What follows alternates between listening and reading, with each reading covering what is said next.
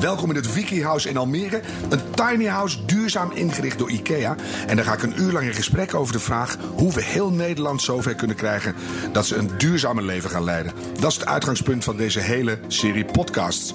Ik ben Harm Edens. IKEA koppelt mij in elke aflevering aan een spannend duo. Met aan de ene kant het bedrijfsleven en aan de andere kant een expert in duurzaamheid, psychologie of marketing. Vandaag, hoe zorgen we ervoor dat heel Nederland groene energie gaat gebruiken en vooral ook opwekken? Daar ga ik over praten met Marieke van der Hoek, commercieel directeur van de groene energieleverancier Green Choice. Uiteindelijk is onze missie sowieso dat heel Nederland verduurzaamt. Hè? En dat we met heel Nederland eigenlijk alleen alle energie die we nodig hebben samen opwekken. En met Jan Rotmans, hoogleraar in duurzaamheid en transities aan de Erasmus Universiteit van Rotterdam. En ook nog oprichter van Agenda, een organisatie die Nederland sneller duurzaam wil maken. Ik zeg altijd tegen mensen, als je een radicaal idee hebt en mensen zeggen dat moet je gaan doen, dan moet je het niet doen. Maar als mensen zeggen ik zou het niet doen, dan zou ik ervoor gaan. Marieke en Jan, welkom. Kennen jullie elkaar? Nee. Nee, Dat, dan kunnen we een mooi open gesprek gaan voeren. Dat vind ik soms wel prettig.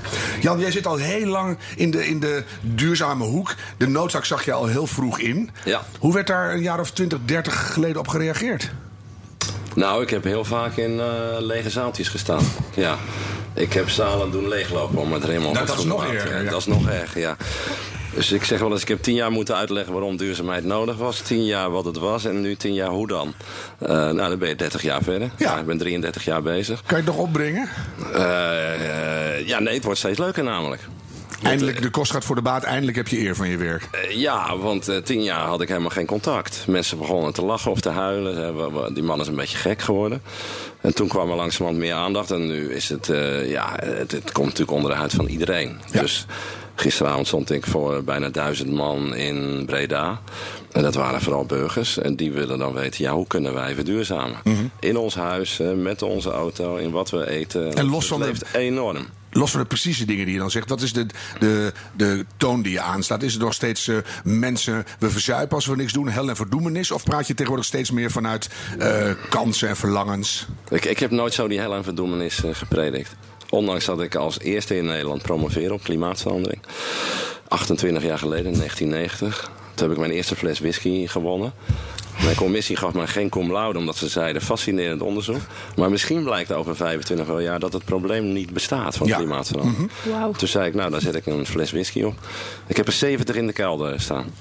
Zijn zet onlangs overal flessen whisky op. Wat, waar Ja. zullen we vandaag een fles whisky op zetten? Dat vind ik een goeie.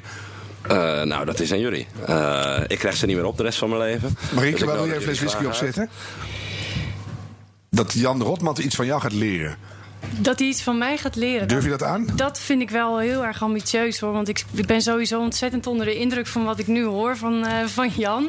Zeker ook omdat eh, de tijd die hij er al mee bezig is voor mij. ik kom net pas kijken. En wat ik wel interessant vind om te zien is dat ik ben nu ongeveer 15 jaar werkzaam. En voor mij was het toen al een hele andere tijd. En in die Ja. tijd was het voor mij al heel belangrijk om bijvoorbeeld juist echt te kiezen voor werk waarmee ik iets kon bijdragen aan duurzaamheid.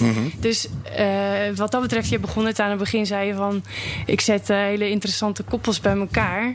Dus vind ik dat al wel eh, best wel eh, mooi om te zien. Nou, van, En- van ja, achter, maar maar- dan toch de fles whisky, hè? Dus ja, maar dat is dus wel...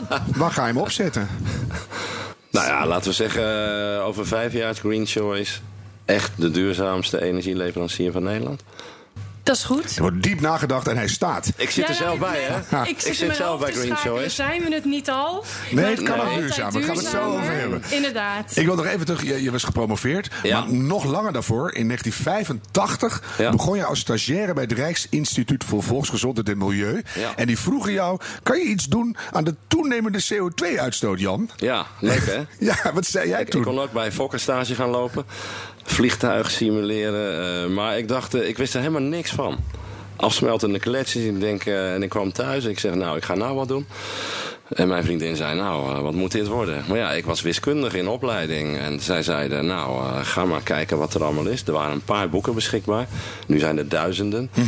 En ik ging een paar mensen langs in Nederland. Een paar professoren die daar verstand van hadden. En ik zeg, ik wil alles in één model. Kan allemaal niet, zeiden ze. Maar ja, als mensen tegen mij zeggen dat kan niet, dan ga ik het juist doen. Dat straal je ook een beetje uit nu hoor. Ja, Dus, eh, ja, Dat, is, eh, dat is altijd zo. Ik zeg altijd tegen mensen, als je een radicaal idee hebt... en mensen zeggen, dat moet je gaan doen, dan moet je het niet doen.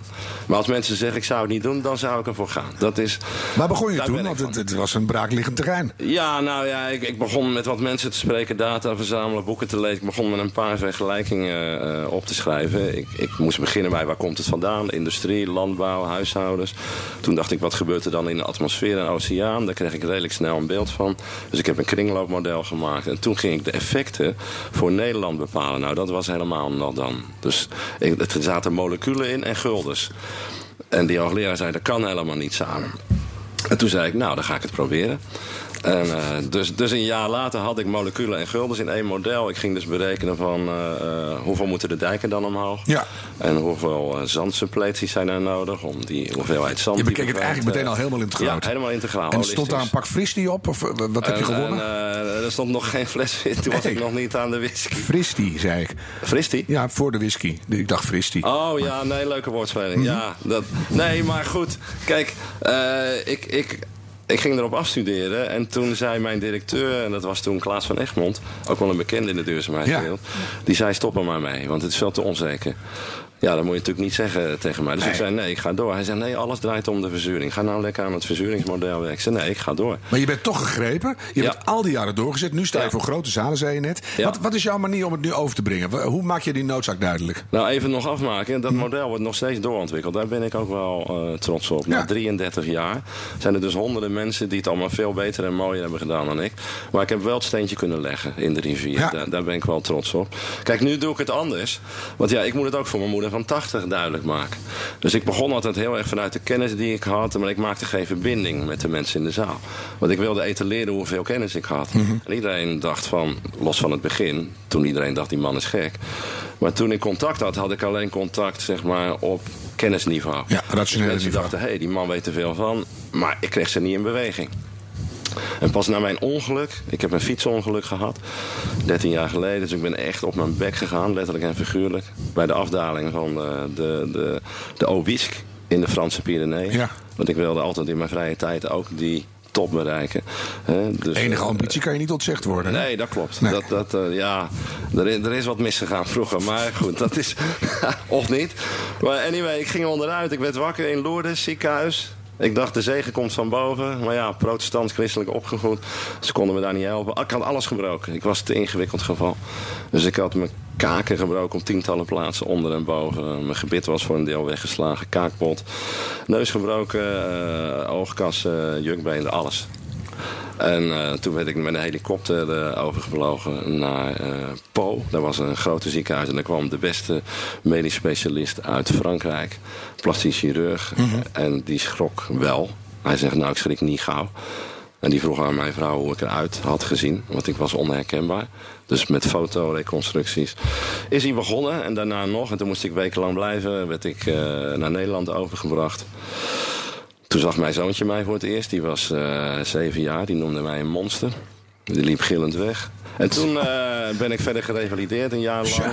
En het, het ziet er best eh, aardig uit. ik weet niet hoe je hiervoor was, maar het is goed naar te kijken. ja, nu. mijn Dus- vrienden zeiden, je bent zelfs opgeknapt. Maar Kijk. En ik hou wel van die humor. Ja, maar, maar van binnen voelt het anders natuurlijk. Maar je lag kreeg- volledig in de prak en jij dacht, volledig in de ik ga de wereld redden. Nou ja, ik dacht... ik kreeg voor het eerst eh, ruimte en tijd om na te denken... over wie ben ik eigenlijk en wat wil ik? En toen vroeg ik mij de vraag, doe ik eigenlijk wat ik wil? En toen was het antwoord nee. Want ik stond dus voor kleine zaaltjes, vaak voor wetenschappers. En ik dacht, ik wil de wereld mooier kleuren. Dat was eigenlijk al jong mijn doel. En toen dacht ik, ik moet met de samenleving in contact komen. En toen dacht ik, ik word ook activist. Dus ik word wetenschapper en activist. En toen ben ik scientivist geworden. Dus toen kwam Urgenda en- en- En toen kwam Urgenda en Nederland kantelt. En eh, ja, de rest is geschiedenis. En nu gaat het stukken beter in de wereld. En toch hoor je af en toe ook dit. Well, I'm not a big believer in man-made climate change. There could be some impact, but I don't believe it's uh, a devastating impact. Ja, misschien wel de machtigste man op aarde nog steeds. En dan dit, Jan. Word je daar boos van?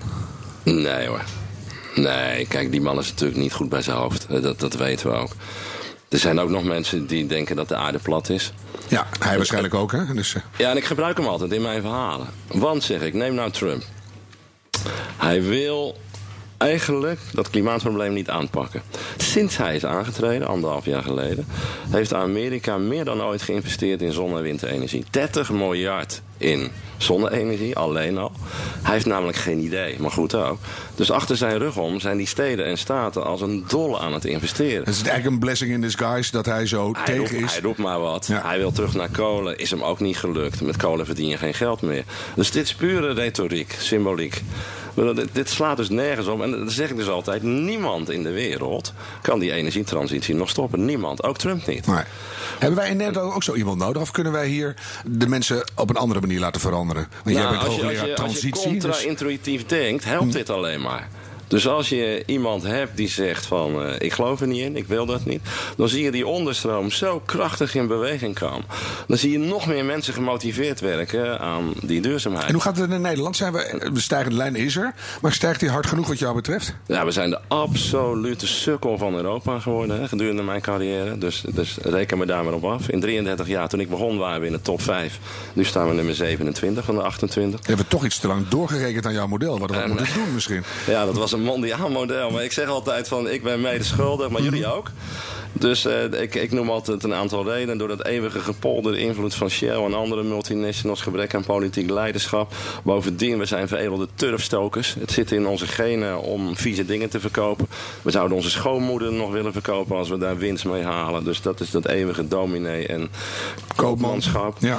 Dus, eh, en, en, en ik zeg stop met polderen. Weet je wel, fuck dat poldermodel. Gewoon iets meer En- centrale leiding en doorpakken. Precies. Wat Duitsland heeft gedaan, wat Denemarken heeft gedaan, wat Zweden heeft gedaan, noem maar op. Maar hoe ver zijn we nou als je naar die lijn kijkt? Want er zit ergens een kantelpunt, daar gaat de rest mee. Nou waar, waar zijn we? We zijn eh, een jaar of vijf geleden echt wakker geworden. Dus we gaan nu echt grootschalig investeren in zonne-energie, windenergie. En we gaan die achterstand inhalen. En er komt nu ook weer een nieuw klimaatplan. Eh, en ik denk dat we over tien jaar staan we weer in de middenmoot. En misschien, als ik stop, over 15 jaar staan we weer in de top 5. Dat is wel een beetje een droom. Daar zet ik dan weer een fles op. Goed. Daar wil ik wel een fles whisky op zetten. Ik ook. Dan hebben we er twee. Dan, eh, dan verlies jij, Marieke. Nee, volgens mij winnen we dan allemaal. Oh, we krijgen alle drie Ja, een fles. Ja. Je hebt een boek geschreven, Jan, eh, Ja. met de titel Omwenteling van mensen, organisaties en samenleving. Je hebt een aantal mensen actief gevolgd in hun persoonlijke transitie. Ja. Eh, wie bijvoorbeeld en, en wat, wat ging er in hun hoofden om? Nou ja, een boek geschreven, zei is mijn 27e boek. Ja, maar Dus, dat eh, vond ik tot nu toe je, nee, dit is je laatste boek, toch? Of niet? Ja, mijn laatste boek. Ja, laatst eh, hield ik een lezing en er kwam iemand naar me toe. Een man die zegt, eh, goed verhaal, daar zou je een keer een boek over moeten schrijven. Ik zeg, nou, dat, dit is mijn 27e boek wat ik heb geschreven. Wel leuk dat die zei, daar moet je wat mee gaan doen. Maar, maar die, die, die laatste drie boeken zijn Had je wel, toch dat persoonlijke contact even? ja, Dus, daar had ik toch even wel bestsellers. Hè, in het oog van de orkaan vijf jaar geleden. En toen Nederland kantelt. Ja. Verandering van tijdperk en nu omwenteling. Heb ik het heel persoonlijk gemaakt. Dus ik heb gezegd, die hele systeemvernieuwing die we nodig hebben... die gaat gepaard met een organisatorische omwenteling... maar ook met een persoonlijke omwenteling. Eh, van de week was er ook weer op televisie een programma en iemand, een expert, die zegt: Ja, eh, het zit in het neoliberalisme. Dat is de schuld van alles. En dat is zeker belangrijk geweest, maar het zit dus in ons. Eh, kijk maar naar alle discussies in Nederland ook. Nu willen we echt voor duurzaamheid gaan. Maar dan gaat het over Schiphol. En dan zegt nee, we moeten wel natuurlijk drie keer op vakantie kunnen gaan in. Schiphol. Ja. Nee, dat kan dus niet als we de klimaat. Ja, maar Schiphol staat niet ter discussie. Eh, de landbouw. Ja, de landbouw staat natuurlijk niet ter discussie. Want ja, nee, dat zit dus allemaal in ons. Als wij in opstand zouden komen en echt ons eigen gedrag aanpassen, dan zou het tien keer zo snel gaan. Natuurlijk, maar je hebt die mensen gevolgd. Ja. Wat, wat kwam je tegen waardoor ze dat niet gingen doen? Want Ontzettend veel angst. angst. Je hebt mensen namelijk, je hebt vier categorieën mensen. Je hebt mensen die willen en kunnen veranderen. Dat is relatief klein, 5 à 10 procent. Je hebt mensen die niet willen, maar wel kunnen. Mensen die wel willen, maar niet kunnen. En mensen die niet willen en niet kunnen. Dat is de grootste groep. En wat doen wij? Wij willen in een breed draagvlak iedereen meenemen. Ook de mensen die niet willen en niet kunnen. Nooit doen. Er is nog nooit een transitie gelukt vanuit een breed draagvlak. Nee. Want dan gaat iedereen aan tafel zitten, die gaat remmen. Al dan niet bewust. Dat doen we nu weer hè, met het klimaatakkoord. Dus dat werkt niet. Dus ik zeg, je moet beginnen met mensen die wel willen en kunnen veranderen. Die kleine groep. En zelfs daar zit nog veel angst. Kijk, want diep van binnen zit de angst geworteld dat wat wij aan het doen zijn... dat dat wel eens slechter kan uitpakken voor een persoon. Dus heel veel mensen denken, ik heb nu nog een leuke baan. Bijvoorbeeld bij een energiebedrijf. Maar ja, dadelijk in al die chaos, misschien heb ik mijn baan wel niet meer. Misschien wordt die minder leuk. Dus verandering is angst, dus doen we het niet. Ja, wat is Zo een diepe is verandering? En dan hebben we een diepe angst, dus doen we het niet. Zelfs als we zeggen dat we het wel doen. Dus ik kom bij veel organisaties, staat zo'n directeur van de groep... we gaan allemaal, we gaan kantelen. En dan zeggen ze allemaal ja. En driekwart denkt, nee, no way. Even niet. Want mijn inkomen, mijn status, mijn hè, eh, clubje. En dan begeleid ik die bedrijven soms. En dat is ook schattig. En dan zeggen ze, ja, eh, mijn afdeling gaat goed. Maar je moet echt bij die andere afdelingen gaan kijken. Sowieso Daar- beter toch? Eerst bij de, Ja, an- bij de buren beginnen. Die hebben het hard nodig, weet je wel. Zullen we even naar Marieke kijken? Ja, Want graag. jij bent een stuk jonger, dat zei je net al. Maar je, je bent je hele leven eigenlijk al in de duurzaamheid werkzaam. Ja, dat klopt. Ik, ik heb hier een heel lijstje. Eneco, Triodos, Green Choice. Ja, en ook nog e-concern daarvoor. Hoe dat zo? Nou ja, ik heb een, eh, eh, een opleiding gedaan op het vlak van communicatie en eh, commercie. En daarin. ehm, Goed, je groeit gewoon op in een bepaalde wereld waarin, wat mij betreft in elk geval, duurzaamheid iets is wat steeds groter thema wordt. Ik had met mijn opleiding kunnen kiezen om, weet ik het, wat voor producten te gaan verkopen. Dat is uiteindelijk ook waartoe ik nou ja, waar- waartoe ik opgeleid werd. En dat voelde gewoon niet goed. Ik zou, ik zou nooit iets door iemand zijn strot willen duwen. eh, en dan eh, daar vanuit mijn vak heel interessant over na gaan denken. En bedenken van, oh ja, maar ik kan een supermooi creatief idee bedenken. Hele gave campagnes maken. Mhm. Maar hoe komt het dat het bij jou niet, is- niet werkte? Want dat is ongeveer wat iedereen aan het doen is. We kopen voortdurend rotzooi waarvan hele andere dingen beweerd worden. Er is een hele industrie omheen. Nou, daar, daar, daar ben jij in opgeleid. Dat ging je niet doen. Nee, dat wilde ik niet. Waarom niet? Dat voelde niet goed. Weet je ook waarom het dat niet goed voelde? Ehm, nou, waarschijnlijk eh, omdat het ook niet goed is. Ehm, ja, Zou het zo makkelijk zijn, denk je? nou ja, goed, ik vind van wel. Ja, wat mij betreft wel. Kijk, ik wil uiteindelijk gewoon de wereld een stukje beter achterlaten. Of in elk geval niet slechter dan, eh, dan eh, hoe ik erop gezet ben. En nu weer wat Jan zei. Hè, heel veel dingen zijn glashelder waar we heen moeten. Maar dan willen die mensen niet veranderen uit angst. Jij bent eh, een, een marketeer. Jij kunt dingen veranderen. Ja, nou ja, dat komt dan dus misschien hoe- wel heel doen? goed uit. En Ja. wat ik denk dat heel erg belangrijk is, is dat je inderdaad in eerste instantie aansluiting zoekt bij de mensen die wel willen. Maar dat je wel met die mensen in gesprek gaat om er ook achter te komen wat ze willen en waarom ze het willen. Zodat je gezamenlijk zo'n eh, verandering teweeg kunt brengen. Kijk, wat we eh, niet moeten doen en waar mensen vooral ook in Nederland volgens mij heel erg allergisch voor zijn, is het wijzende vingertje. Of eh, dat er aangegeven wordt van hel en verdoemenis. En daarom moeten we met z'n allen dit of dat doen. Mhm. Dan gaan mensen echt niet van bewegen. Nou, hooguit tegen bewegen, denk ik. Maar samen een doel formuleren klinkt weer een beetje polderig. En dat vindt Jan weer niet goed. Ja, eh, ik denk dat je dat ergens wel nodig hebt. Ja. Het is niet per se polderen. Want het is niet zo dat je iedereen erbij gaat betrekken en met iedereen gaat overleggen wat er allemaal moet gebeuren. Je bent wel met een, een groep, denk ik, gelijkgestemden die je, om, eh, die je samenbrengt. Dat je een gezamenlijke droom formuleert, zoiets. Ja, missie, denk ik. Missie. Ja. Je bent nou, eh, hoe lang commercieel directeur? Drie maanden. Is echt best lang al. Ja, In jouw zeker. korte leven. Ehm, zijn er al wapenfeiten? Of is het nog wat vroeg? Ja, ik vind dat wel vroeg. Er zijn wel wapenfeiten natuurlijk vanuit eh, de rest van de tijd dat ik al bij Green Choice werk. Ik werk er nu bijna zes jaar. Ehm, en in die tijd hebben we behoorlijk veel stappen gezet. Die zou ik niet allemaal op mijn eigen konto willen schrijven, maar wel op dat van Green Choice en de, de partners en de klanten van Green Choice. Ja, want we hebben de harde cijfers. 400.000 klanten nu. Ja. Ook het bedrijfsleven is eh, gegroeid. En jullie willen naar 500.000 klanten. En Ja. dan denk ik, ja, we hebben 17 miljoen mensen. Klopt. Ehm, Is dat niet een wat bescheiden ambitie? Nee, het is niet bescheiden. Ehm, als je ziet dat we nu, eh, even denken, we bestaan nu 17 jaar. En in die 17 jaar zijn we gegroeid naar 400.000 klanten ruim. En in de komende paar jaar willen we er daar nog 100.000 bij. Dus dat is voor ons helemaal niet zo eh, onbescheiden. Ja, het is Nee. ambitieus, om Ja. het maar zo te zeggen. In, binnen jullie eh grootte is dat een grote groei. Ja, Ja. en wat denk ik nog ambitieuzer is daarin, is dat we ook met elkaar hebben besloten dat we 40% van ons klantenbestand ook echt willen stimuleren om zelf energie op te wekken. Dat is een doelstelling. We zitten nu rond de 18 procent. Dus ook daar moeten we nog flink aan de weg timmeren. Daar moeten we het zo langer over hebben. Ik wil eerst even establishen met elkaar he- heel kort. Hoe groen is de stroom van Green Choice? Want er is een hele certificatenhandel, Jan. hè? Is dat uit te leggen in één zin? Jawel. We worden eigenlijk verneukt, hè? want eh, de grote energiebedrijven die leveren normale grijze stroom. Maar die maken ze groen met certificaten die ze vooral uit Noorwegen kopen. Eh, en je wordt dus gewoon, als je bij, ik noem maar wat, Nuon zit of bij Essent, word je gewoon bedonderd. Het is gewoon vuile stroom. Gewoon vuile stroom die groen wordt gemaakt met certificaten die zij kopen. Ja. Dat is gewoon een administratieve truc. Kijk naar Marieke, hoe groen is jullie stroom? De stroom die wij aan consumenten leveren komt voor 100% uit Nederland. En het bedrijfsleven? Ehm, ik geloof dat we op 80% zitten. Dus het behoorlijk groen. Ja. Ja, en... En, En eh, ook daar hebben we het doel om uiteindelijk 100% uit Nederland te komen. Dus dan is dat, dat is die fles whisky waar we het eerder over hadden. Oké. Eh, Alweer een, Dat is dat doel. Want dan zijn we de groenste. Dan zijn we de grootste groenste. We zitten hier tien keer twee mensen leeg te vragen over hoe gaan we mensen veranderen. Nou, het antwoord weten we. Zet af en toe ergens een fles whisky op en het verandert. Zou als- helpen, ja. Hoe vertellen jullie dat, Marieke, aan jullie potentiële toekomstige klanten? Van jongens, wij zijn echt groen, wij doen het anders. Nou, het is niet per se hetgene waar we het in eerste instantie steeds over hebben. Die informatie geven we wel eh, en die kunnen mensen zelf vinden. En daar zullen we zelf ook eh, uitleg over geven als daar naar gevraagd wordt. Wat ik een beetje een probleem vind, is dat er.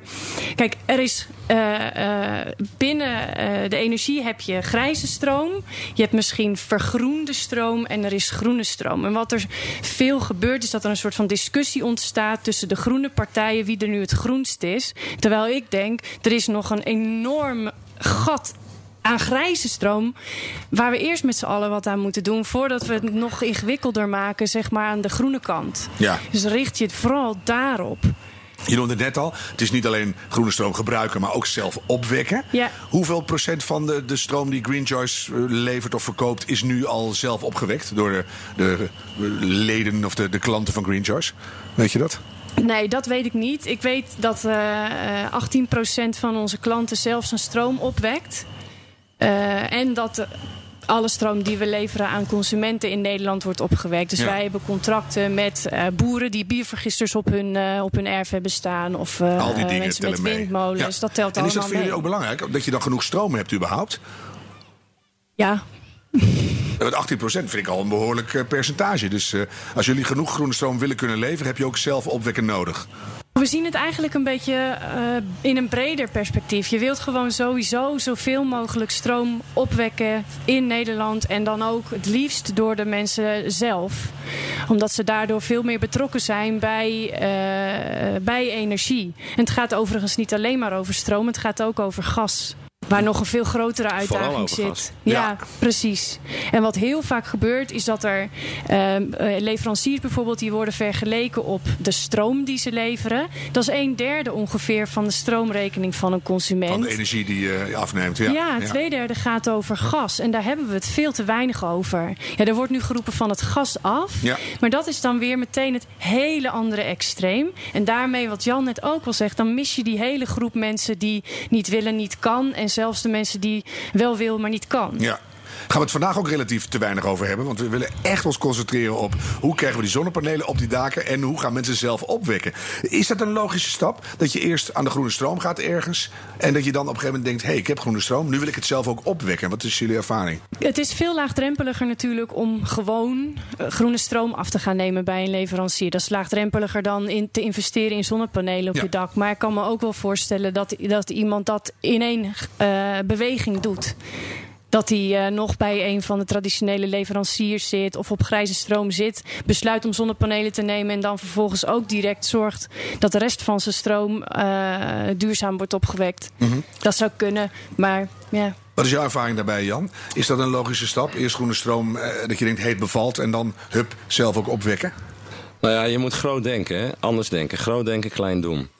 Dus in de toekomst wordt elke woning, elk huis, wordt een energiecentrale. Dat moet het uitgangspunt zijn. Hè, We hebben het over energie-neutraal, maar ook dat is maar een tussenstap. Dus als je over 30 jaar hier rondloopt, heb je allemaal kleine energiecentrales. Daar werken we naartoe. En nu zijn we de eerste stappen aan het zetten. Nou ja, uh, duurzame stroom is belangrijk. Dat je dat zelf opwekt is eigenlijk niet meer dan normaal. Maar kan het niet gewoon Alleen, uit de we moeten dat nu niet gaan terugleveren aan het net. Wat we nu doen, we moeten het zelf gaan opslaan natuurlijk in batterijen. Maar kan het niet van de Noordzee? Waterstof, klaar, iedereen energie. Ja, dat is ook zo'n hype ineens. Waterstof. Dat wel op die daakjes, denk ik dan. En, en, en, maar waterstof is vooral een nuttige optie voor de industrie. Mm En het duurt nog zeker wel 10, 15 jaar voordat we die infrastructuur opbouwen. Maar uh, mensen die in een woning uh, zitten, laten die vooral nou niet aan waterstof beginnen. Weet je wel, dat het, in die 30 jaar heb ik elke 10 jaar wel een technologie zien langskomen waar, waar experts van zeiden dat gaat om worden. We hebben het met kernfusie gehad en we hebben het de koude met de warme, met thorium, met noem maar op. We hebben nou eindelijk de middelen om woningen van het gas af te halen en duurzame stroom te voorzien. Ja. Laten we dat nou gewoon 20 jaar gaan doen. Zullen we daar nu even vanuit gaan in het gesprek? Vind ik ook goed. Ja. Hoe, hoe krijgen we die mensen, die, die gewone gebruikers, zover dat ze dat ook echt gaan doen? Laten we uitgaan van Green Choice. Ja. Dat bedrijf dat wil dat graag, Marieke, toch? Ja, ja absoluut. Ja. Hoe ga je nou uh, uitbreiden? Je zei er moeten 100.000 klanten bij. Wat wordt het verhaal naar die mensen toe? Nou ja, dat verhaal dat heeft, uh, dat heeft heel veel verschillende invalshoeken. Er zijn mensen die zijn er al helemaal klaar voor. Die, die overwegen al om, uh, om panelen op hun dak te leggen. Daar is het uh, puur om. daar wil je het mensen makkelijk maken om dat te doen. Dus wij dragen dan oplossingen aan waar ze gemakkelijk voor kunnen kiezen. Zorgen dat er geen gedoe is ook rondom de, de plaatsing ervan, de subsidieaanvraag. We zorgen voor een goede terugleververgoeding. Dat soort dingen. Mm -hmm. maar we voeren bijvoorbeeld ook campagne uh, voor de, de mensen die er misschien nog niet zo heel erg mee bezig zijn. Om in eerste, in eerste instantie aan die bewustwording te, te werken. Wat zijn de belangrijkste barrières? Wil ik eigenlijk van jullie alle twee weten. Nou, je hebt natuurlijk angst, want er is ook een mini-verandering aan je huis. Jan knikt meteen ja. Nou ja, kijk, e- even op een rijtje. Het begint bij bewustwording. Dan gaat je attitude veranderen. Je krijgt een andere blik, ook op jezelf en je huis. En dan je gedrag. Daar kan jaren tussen zitten. Ja. Nou, toen ik begon, zijn we begonnen aan die bewustwording te werken.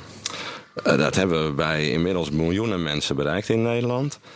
Dan de andere attitude, zitten we ook al aan 1,5 miljoen. En nu de moeilijkste kant, de gedragsverandering. Nou, er zijn tienduizenden mensen al actief mee bezig. Mhm. Honderdduizenden mensen al in mindere mate. Maar wij schatten nu anderhalf miljoen mensen is er rijp voor. Nu. Die willen desnoods extra investeren. Waar ze tegenaan lopen. Ik zeg tegen die mensen in de zaal: je neemt 10 zonnepanelen, betaal je 4.500 euro. Rendement van pakweg 7%. Breng die 4.500 euro naar de bank, heb je een rendement van 0,1, 0,2. Dus je bent een enorme sukkel als jij een geschikt dak hebt. Helpt dat als je je publiek uitzet ja, voor sukkel? Ja, natuurlijk. Want daarna zeggen ze, oh, oh, ik wist niet dat ik een sukkel was.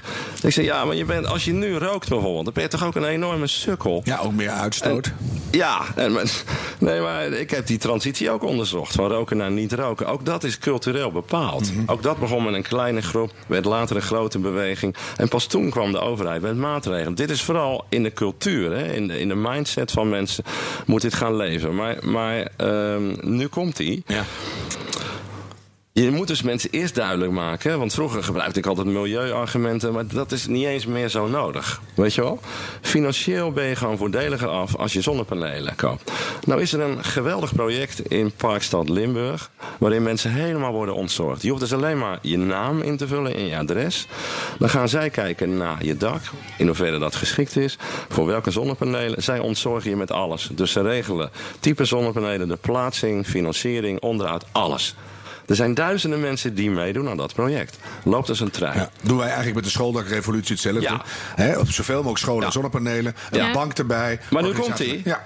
Succesvol project. Dus ik vertel dat overal. Ga eens kijken. Ten eerste weet bijna niemand het. In de andere provincies. Ten tweede gaan ze kijken. En dan gaan ze allerlei redenen verzinnen waarom het daar wel kan en bij hun niet. Ja. En wat is het dan nog steeds, die angst en die, en die uh, angst om te veranderen? Ja, dat is dus. Ik dacht vroeger hè, in mijn naïviteit, als mensen naar goede voorbeelden zien, gaan ze het zelf ook doen. Ja. Helaas werkt dat niet op die manier. Wat moet je dan wel doen? Nou, je moet mensen dus. Je, je moet mensen hebben, verbinders, die zeggen op die plaatsen hebben we dat voorbeeld. En wij gaan het doorvertalen naar de specifieke context ergens anders. Dus we gaan het van Heerlen gaan we het verplaatsen naar hier Almere. En dan hebben de mensen ook het gevoel dat je, dat je ze serieus neemt. Precies. En dat je al hun angsten ook uh, ja. inschat. Het moet aan de keukentafel moet dat overleg plaatsvinden.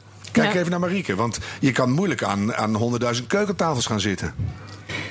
Ehm, nee, dat, in, aan die keukentafels dat wordt inderdaad lastig. Wat we wel veel doen is informatieavonden organiseren... waar we dus mensen wel persoonlijk vertellen... Eh, en dan kom je ook wel heel dicht bij hun, eh, hun persoonlijke situatie in de buurt, omdat je in de wijk zit. Ehm, maar ik herken het wel hoor, wat, eh, wat Jan ook zegt. Als je bijvoorbeeld met een woningbouwcoöperatie samenwerkt en er is daar één overkoepelende eh, instantie die dat gezamenlijk eh, aanpakt, dan gaat dat wel heel snel. Ja. Maar dan heb je ook te maken met huizen die allemaal op elkaar lijken. Dan doen de buren mee. Dat zijn allemaal aspecten die wel helpen om mensen in beweging te krijgen. En dat prijsaspect... wij- kijk, ja, want wij hebben namelijk de ervaring hè, dat mensen op heel andere dingen letten in hun huis dan wij als relatieve buitenstaanders veronderstellen. Dus we hebben nu een paar duizend bestaande woningen energie-neutraal gemaakt van het gas af. Dan heb je een echtpaar en die man die wilde altijd een kooltrui aan in de winter. En dat hoeft niet meer, want je hebt minder temperatuurverschillen. Dus die man loopt te klagen. Ja, ik wil mijn kooltrui aan, maar dan krijg ik het te warm. Die vrouw is blij, die man niet, krijgen ze ruzie. En ja, het gaat dus ook om comfort, om Ja. welzijn, om geluk. Er was een vrouw in Delft en die kreeg zo'n kast in de gang, weet je wel, met die apparatuur. En wat deed ze? Alle rotzooi in die kast. Dus die zegt, kijk eens, het is mooi opgeruimd. Dat was voor haar de winst. En wij maar zeuren over de energierekeningen. Ja, dat geloofden ze allemaal wel. Maar het zag er gewoon schoner uit. Dus op microniveau Ja. denken mensen vaak heel anders dan wij met onze financieringsmodellen. Ja, dat, is, dat is zo. Wij zien dat ook. En ook de reden om het niet te doen is dat er dan aan die keukentafel wordt gezegd: ja, maar ik vind ze lelijk. Of op het moment van installeren Ja. dat er nog vragen wordt gesteld: ja, moet, oh, wordt er dan een gaatje in mijn eh, plafond in geboord? mijn Ja. dak geboord, ja. ja. Ja. precies. Dus Maar heb je weer die angst. wel- Mensen zijn bang dat het lelijker wordt, dat het comfort afneemt, dat het duurder uitpakt, zeker bij huurders. Het zal weer een verkapte organisatie zijn om de huur te verhogen. Dus dat is weer die angst. En die moeten we dus overwinnen, ook op een niet-rationele manier. Maar misschien ook af en toe toch ook rationeel met goede informatie. Ja, goede Ja. informatie helpt voor de heel veel mensen denken nog steeds dat zonnepanelen peperduur zijn. Hè? Ja. Terwijl, eh, Ja. nou luister even naar het volgende fragment. prijs van de zonnepanelen wordt ondertussen steeds lager. Voor een set van 10 panelen en een omvormer betaal je nu zo'n 4400 euro. In 2006 was dat nog bijna 12.000 euro. Ja. Ja. Hoe belangrijk Maar- is dat, dat je die goede Nou ja, informatie geeft? Maar ja, dat is heel belangrijk. Hè? Het is een noodzakelijke voorwaarde. Maar ook dat is niet genoeg. Maar ga nou maar eens googelen op zonnepanelen. Want dat deed mijn buurman ook. Die wilde zonnepanelen. En dan ga je googlen. En dan kom je echt in een oerwoud terecht. Tientallen aanbieders. zitten- En dan denk je, ja, maar wie moet ik nou benaderen? Green Choice. Ja, maar je komt niet automatisch bij Green Choice. Weet ik niet, hoe werkt dat. Marieke? Ik wil zonnepanelen en hoe kom ik dan bij jullie? Nou, ik denk dat de mensen die ons kennen, die komen automatisch bij ons. Ja, die Maar- heb je al. Precies. Nou ja, het is inderdaad zo dat er op het moment heel veel aanbieders zijn. En dat er soms consumenten door de bomen het bos niet meer zien. Dat is, dat is zo. En ik denk dat je dan met elkaar gezamenlijke verantwoordelijkheid hebt om dat eh, overzichtelijk, overzichtelijker te maken voor Nee, ook mensen. steeds het gevoel, als ik nog een jaartje wacht, zijn ze weer de helft goedkoper. In China Ja. gaan ze nu panelen maken die gaan naar, naar 75% ja, rendement. heel veel. Ja. Dus Kijk, al die mensen komen naar me toe in die zalen en die zeggen: Ja, maar kijk, eh, als ik nou vijf jaar wacht, dan zijn ze de helft goedkoper. Precies. Dat heb je ook met televisies. Ik zeg: Ja, dan, dan, dan koop je dus nooit meer een televisie, want er is nooit een optimaal moment. Ja. Oh nee, dat is wel een goeie. Ik zeg: Nou, maar je kan het beter nu doen, een rendement van 7%. En zei je dan ook weer een sukkel erachteraan? Of- Ja, ja, soms wel. Want als je het geld hebt en een geschikt dak. Ja, doe het toch gewoon. Ja, kom op. Weet Ja, je wel? En daarbij komt dat lang niet iedereen het echt puur en alleen doet om dat rendement. Het, het speelt absoluut mee.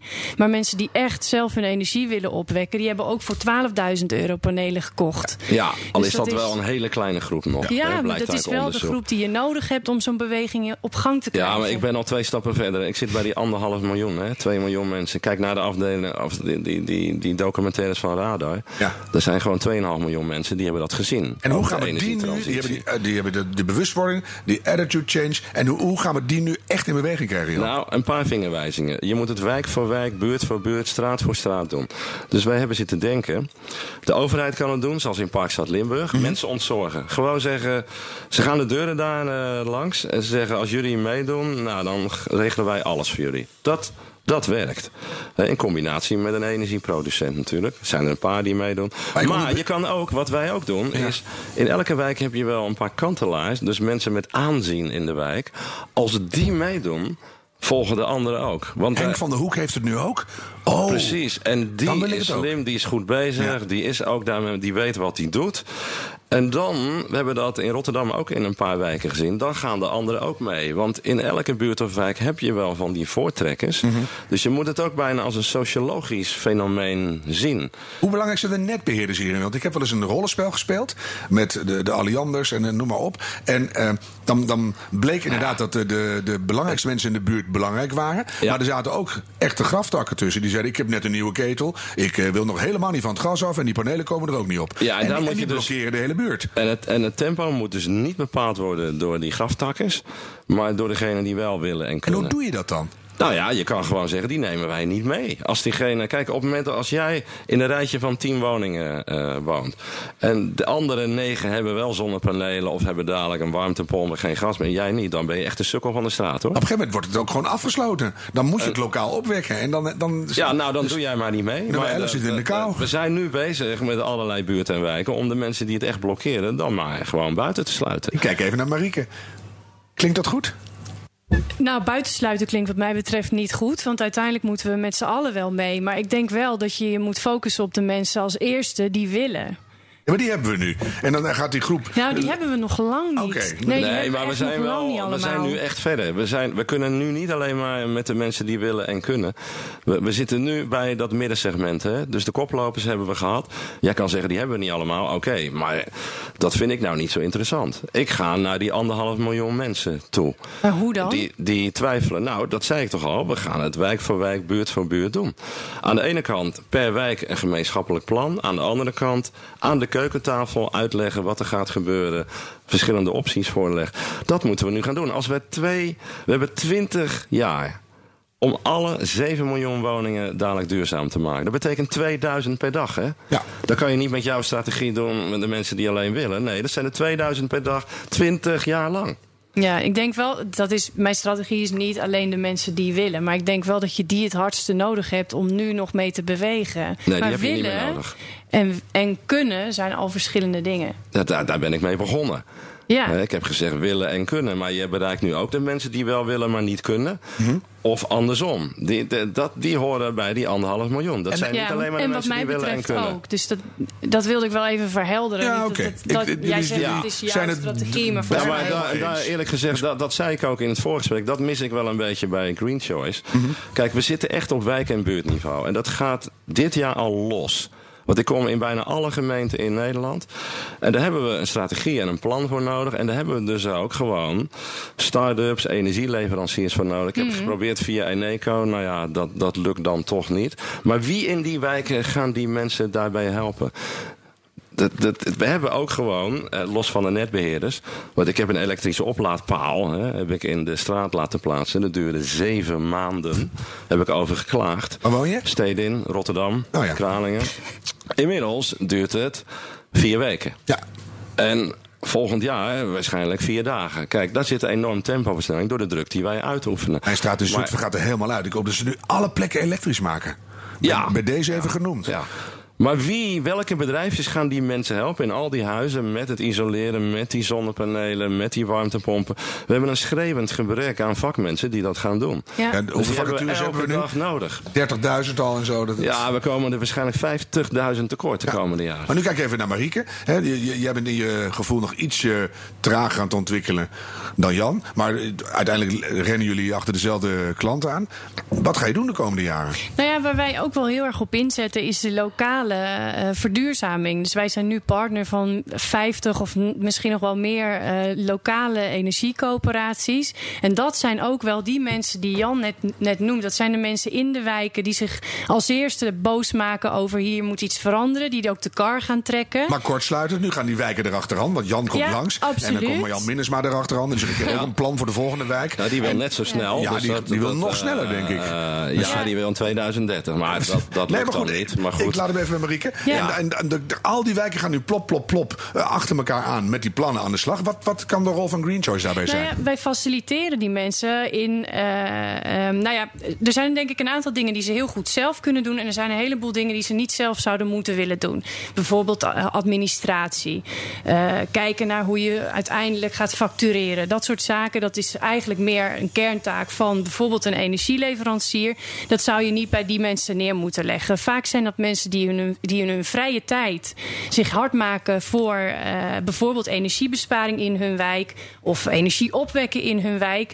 Um, dus je wilt eigenlijk dat zij de tijd hebben om die gesprekken aan die keukentafel bijvoorbeeld te voeren met, met hun buren, met mensen uit de omgeving. En wat wij graag willen is daar een soort van ja, een aggregator zijn in het midden van die beweging. Dus je helpt die. Jan, zitten ze op de goede weg? Nou, kijk, dit is spannend hè. Want ik begrijp jullie bedrijfsfilosofie en strategie. Maar dat is vanuit jullie belang. Maar ik, eh, ik bekijk het vanuit het algemene publiek belang. En vanuit het publieke belang moeten we nu echt elke dag meters gaan maken. Als de energiebedrijven daar niet klaar voor zijn, dan maar zonder. Maar dit gaat uitgerold worden. Maar kan het zonder? Jaren. Nou ja, dan, dan doen we het met start-ups. Dan doen we. Kijk, want eigenlijk, wat heb je nodig? Nou, continuïteit in stroomlevering, piekopvang. Allemaal hele grote dingen waar we er nog lang niet klaar voor zijn. Tuurlijk. Dus je, je hebt ze nodig, denk ik, die grote Jawel, clubs. maar technisch een huis energie-neutraal maken Mhm. is helemaal niet zo moeilijk. Dat valt mee, Er zijn ja. drie verschillende methoden voor. Dan gaan we maar met de individuele installateurs, eh zonnedakinstallateurs te werk. Om dat buurt voor buurt, straat voor straat te doen. We kunnen niet wachten op de energiebedrijven die klaar zijn. Maar Ik heb- ik Jan, heb- ik- laten we zeggen dat wij er klaar voor zijn. Mentaal Ja. zijn we er klaar voor. Wij willen mee, maar jij zegt van jullie gaan toch nog niet hard genoeg. Wat zouden wij moeten doen om nog sneller mee te gaan in die beweging? Nou, je moet in je hoofd dus al een plan hebben. Eh, het, het, het, het is natuurlijk niet echt een uitrolplan, zo makkelijk is het niet. Maar je moet wel een plan hebben. Oké, we hebben in Nederland 400 gemeenten. Wij willen die ambitie waarmaken in 20 jaar. Dat betekent dat je in je achterhoofd een plan moet hebben. Wij beginnen in die gemeente, in die wijken. En dan moet je dus ook een slim plan ontwikkelen. Bijvoorbeeld dat je zegt, we beginnen met relatief slechte woningen. En mensen met een, nou ja, zeg maar laag inkomen. Want die kunnen de grootste sprong maken. Ja. Daar beginnen we mee, zoals in Tilburg is gebeurd. En dan gaan we naar de volgende wijk. En dan naar de volgende wijk. Dus je moet eigenlijk al tien jaar vooruit denken. En dan heb je het niet over een sprong van 400.000 naar 500.000 klanten. Wel nee, dan heb je het over een sprong naar 2 miljoen klanten. Dat is veel te klein gedacht, vind ik. En, en dat mis ik bij die energieleverant. Dit is de grootste opgave sinds de 19e eeuw. Dit wordt een complete verbouwing van heel Nederland. Je moet even binnenkomen, Marieke. Je denkt klein. Ja, ehm, dat komt inderdaad. Ik denk eh, ja en nee. Want we denken ook realistisch. En wij willen wel zorgen dat datgene wat we eh, willen doen, dat, we, dat dat ook een haalbare kaart blijft. 2 miljoen klanten vanuit 400.000 klanten. Dat is echt zo'n gigantische stap. Ja, maar we zitten in de versnelling van die transitie. Dat betekent chaos. Hè? Ik bedoel, je zei net zelf, verandering chaos. Chaos, beste voedingsbodem voor angst. En dus hakken in zand doen we weer niet mee. Die particuliere woningbezitters bijna niet te bereiken. chaos heeft een negatieve kant, die jij schetst, heeft ook een positieve kant. Als je echt dingen wil veranderen, dan heb je chaos nodig. Zou het mogelijk zijn, Marieke, dat we even in de denktrand van Jan meegaan... dat je, jullie inderdaad uit voorzichtigheid te klein denken, dat het groter moet? Uiteindelijk is onze missie sowieso dat heel Nederland verduurzaamt. Hè? En dat we met heel Nederland eigenlijk alleen alle energie die we nodig hebben samen opwekken. Maar wij, ik heb het nu over een, een periode van twee jaar gehad. Ja, En denk eens over 20 jaar. Uiteraard. ja maar ik denk, ik verder. denk op langere termijn. Dat is Ja. ook mijn vakgebied. Groot denken, klein doen. Ja, En, en dat moet samengaan. En dat mis ik bij de energiebedrijven. Ik ben zeven jaar geleden bij de grote energiebedrijven langs gaan. Bij de Nuons en de Essence. En heb ik leer, andere hoogleraren meegenomen. Ik denk, anders ben ik het weer. Nou, dus steeds met vijf hoogleraren naar die bedrijven. Hebben ze gewaarschuwd voor de toekomst. Dat doe ik nu ook bij jou. En toen zeiden ze na afloop van, eh, mooi verhaal. Maar als we naar jullie luisteren, gaan we failliet. Ik zei, nou is goed, dan gaan we jullie volgen. En al die beurskoersen sindsdien zijn met 80% gekelderd. En de- dat hele energieveld, dat wordt een slagveld. Als jullie het niet doen, dan gaan de start-ups je links en rechts voorbij die het doen. Want ja, wat heb je nodig? Vraag en aanbod koppelen. Eigenlijk heb je een soort Uber nodig op energiegebied. Want je hebt geen assets meer nodig. Vraag en aanbod. Zorgen dat het gaat lukken. Ja.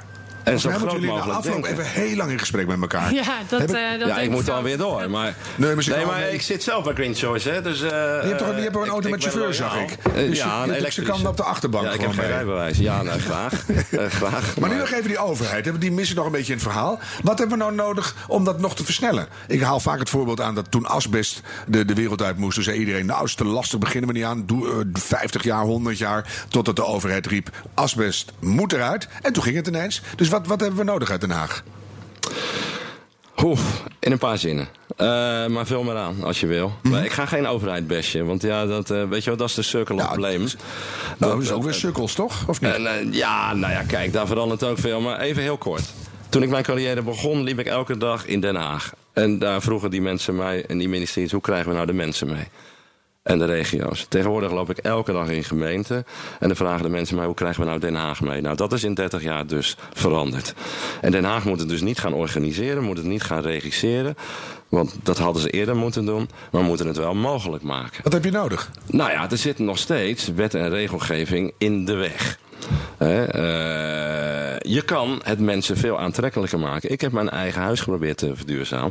Maar in mijn hypotheek daar merk ik daar niks van. Ik ben dus eerder bestraft dan beloond. Het heeft mij bijna een ton gekost. Ik word daarvoor niet beloond. Dus je kan het in een nationale hypotheekregeling kan je dat vastleggen. Je kan, als je een huis energie-neutraal wil maken, leg je daar over het algemeen nog behoorlijk wat geld op toe. Gemiddeld kost het nog 50, 60.000 euro. Gaat vaak gepaard met een renovatie. Subsidieer dat nou tijdelijk, net als bij die windmolens op zee. Dat hebben we ook vijf jaar gesubsidieerd. En daardoor ging de prijs drie keer over de kop. Ja. Dus het is nu drie keer zo goedkoop als vijf jaar geleden. Dat gebeurt ook bij die woningen, verwacht ik. Dus als je het tijdelijk subsidieert, gaat het zo snel, dalen de prijzen zo radicaal, dat het over tien jaar nog maar 10.000, 15.000 euro kost. Dan wacht ik nog even tien jaar, is dat goed? En dan, nee, ja, dan moet je het juist gaan organiseren waar je het wel doet. Maar zie je, dat is ook het economisch mechanisme. Ja. Dus je kan het fiscaal, je kan het financieel. Op allerlei manieren kan je dat eh, regelen. De banken, de investeringsfondsen. Het geld klotst tegen de plinten. Dus op de agenda zetten en faciliteren. Ja, kijk, elke investeerder moet een huis zien als een potentiële goudmijn. Want als jij een huis energie-neutraal maakt, dan weet je namelijk wat je rendement wordt. Want je haalt de investering in 10 jaar haal je eigenlijk naar voren, wat je normaal aan energie uitgeeft. Ja. Over 10 jaar heb je dan geen rekening meer voor energie. Dus je weet wat je moet investeren. Een investeerder kan dat overnemen voor jou. En je weet wat je rendement wordt. Nou, wat wil je nou nog meer? Marieke, wat wil je nou nog meer? Nou, inderdaad. Hij heeft het allemaal al gezegd. Wat wil je vanuit eh, Den Haag hebben? Nou ja, wat het allerbelangrijkste is, is denk ik aan de ene kant een goede informatievoorziening. Want daar zijn volgens mij nog wel grote eh, stappen te zetten. En aan de andere kant dus inderdaad dat de overheid het faciliteert voor mensen om zelf energie op te wekken. Om energiebesparende maatregelen te nemen. En inderdaad uiteindelijk eh, naar energie-neutraal en zelfs energieopwekkende woningen te gaan. Belangrijk. Ik zag laatst een filmpje van een wethouder ergens uit Gelderland. En die moest op een landkaart een aantal zonneparken binnen zijn gemeentegrens plaatsen en wat windmolens. Hij begon met de zonneparken er vast even buiten te leggen bij de buurtgemeentes. Ja. En toen wat windmolens, die gingen ook niet. Uiteindelijk was het allemaal een probleem voor de buren. En Ja. ik denk van, het is voor jullie Ja. af en toe ook heel lastig samenwerking met de overheid. Zeg ik dat eh, voorzichtig genoeg? Eh, ja, maar nogmaals, het zit in ons. Hè? Dus, dus wat je nu krijgt, vind ik ook wel weer leuk. Hè? Dat is ook een beetje de transitiepijn. Eh, A, we gaan met z'n allen twee, drie keer meer betalen voor de energierekening. Bereid je maar voor. Dus iedereen die zegt van gratis energie in de toekomst. Ja, over 20, 30 jaar. Maar nu niet, de komende 10 jaar. Want we moeten een hele nieuwe infrastructuur gaan opbouwen. Slimme oplaadpaal, eh, elektrische auto en een woning net als in Lombok. Dat worden de, de energiedriehoekjes van de toekomst. Twee, we gaan nu overal zonneparken aanleggen. 200 plannen. En wie zit er daarachter? Investeerders uit China, Engeland, Duitsland. Die kijken alleen maar naar het rendement. De boeren die lachen, dat willen wij ook. Het rendement van zonnepanelen op je erf is groter dan van welke eh, product dan ook. Dus, nou, de gutto-bescherming die doet het ook goed. Ja, 4% van onze daken die geschikt zijn, ligt maar vol. 4%. Dus we zijn net begonnen met die daken. Er komen die buitenlandse investeerders die denken... hé, hey, wij gaan al die natuur, grasvelden uh, We laten eigenlijk nu al de kaas van ons brood eten door de Ik buitenlanders. zeg twee dingen. Eén, eerste daken. Ja? Dan nemen we de braakliggende terreinen, vuilstortplaatsen, eh, bedrijventerreinen. Dan gaan we langs de wegen en de spoorrails bouwen. Hebben wij met Urgenda tien jaar geleden al een visie voor ontwikkeld. En dan hebben we genoeg grond. Maar ga nou geen natuurgebied opofferen of landbouwgebied. Kom op, doe even normaal, mensen. Ik vind het fijn dat het nou eens hardop Ja. gezegd wordt. Dankjewel, Jan. Helemaal mee eens hoor, overigens. En wat ik denk, want jij begon over eh, eh, wat doet de overheid nu. Wat ik denk dat bijvoorbeeld wel heel goed is wat ze hebben gedaan, is die postcode-roosregeling. Als je daar ziet dat er dus lokaal gestimuleerd wordt dat mensen die misschien zelf geen geschikt dak hebben of niet de middelen hebben om panelen op hun eigen eh, dak te plaatsen, want die mensen die zijn er ook Veel, ja. toch wel lokaal kunnen participeren in, in lokale opwek. Daarmee stimuleer je uiteindelijk ook dat daar die daken worden volgelegd. En die mensen krijgen een korting op hun energiebelasting. Wat dus uiteindelijk wel, wat mij betreft, een voorbeeld is van een, eh, een maatregel die de overheid uiteindelijk treft om. Ja, wel een kleine kanttekening, want ik ken degene die dat heeft bedacht. Hè, Peter Albert van eh, EZ inmiddels weg. Ik heb hem vervloekt. Ik zeg, hoe kan je nou zo'n ingewikkelde regeling gaan? Want die postcode-roodsregeling, niemand begreep hem van die Ja, energiecoöperatie. een versimpeling zou En- welkom ja, zijn. Dat was echt zeker. drie kwart is Ja. afgehaakt. Die mensen gingen zich daarover buigen. En ik zeg, postcode-regeling, dat doe je dus inderdaad om brieven hè, te versturen. Maar niet om zonnepanelen of groene stroom op Ja, te het wekken. idee was leuk. Als je geen goed dak hebt, kan je in de buurt toch meedoen, Jan. Dat, dat zie je toch ook. Ja, maar het is nodeloos ingewikkelde administratie geworden. Echt waar. Het had veel eenvoudiger gekund. Ik denk dat het vanaf nu simpeler wordt, hoor. Want iedereen luistert. We zijn ja, al, ik eh, neem aan dat iedereen luistert. Ja. Voordat ik jullie uit dit wikihuis laat, wil ik Ja. eigenlijk nog een hele persoonlijke tip. Dat is een soort traditie aan het worden hier. Dus wat kunnen we, als we nu zitten te luisteren, vandaag nog of begin morgen, echt wezenlijk verduurzamen aan ons leven en dan uit je eigen praktijkervaring? Ja, daar hebben mensen ook geen idee van. Hè? Dus als je nou kijkt, wat draagt nou het meeste bij aan een onduurzame economie en samenleving? Eén, de spullen die je bezit. Hoe meer spullen je bezit, in eigendom hebt, hoe vervuilender je bent. Want? Nou ja, om het te maken, al die spullen, dat kost ontzettend veel energie en CO2. Oh, maar ik doe alleen maar oude dingen. Dus dat Dus, valt eh, nog mee, toch? Ja, jij wel, maar heel veel mensen die willen dan bijvoorbeeld eh gefrituurde sprinkhanen eten, hè, biologisch eten. Maar ze hebben ontzettend veel spullen in bezit. Nou, dat is de grootste factor. Spullen. Eh, spullen, hè. daar kan je wat aan doen. Hoe minder je bezit, hoe leuker je leven wordt en hoe kleiner je rugzak. Daar, daar zit het hem in. Is een aflevering hier, hè? Met peer B en met allerlei deel-economie dingen. Klopt, klopt. En, en, en eh, twee is eh, toch wel het eten. hè, heel belangrijk. Vlees eten. Echt desastreus voor het klimaat. Drie is vliegen. In die volgorde. Helder samengevat. Marieke, heb jij nog een hele persoonlijke? Want ik wil voor jou zo nog een persoonlijke, Jan. Maar daar moet je langer Ja. over nadenken. Wat kunnen we veranderen? Minder praten en meer doen. Ja. Nou, Ja. zeg ze na een uur kletsen. Maar ik, ik, ik voel hem. Ja.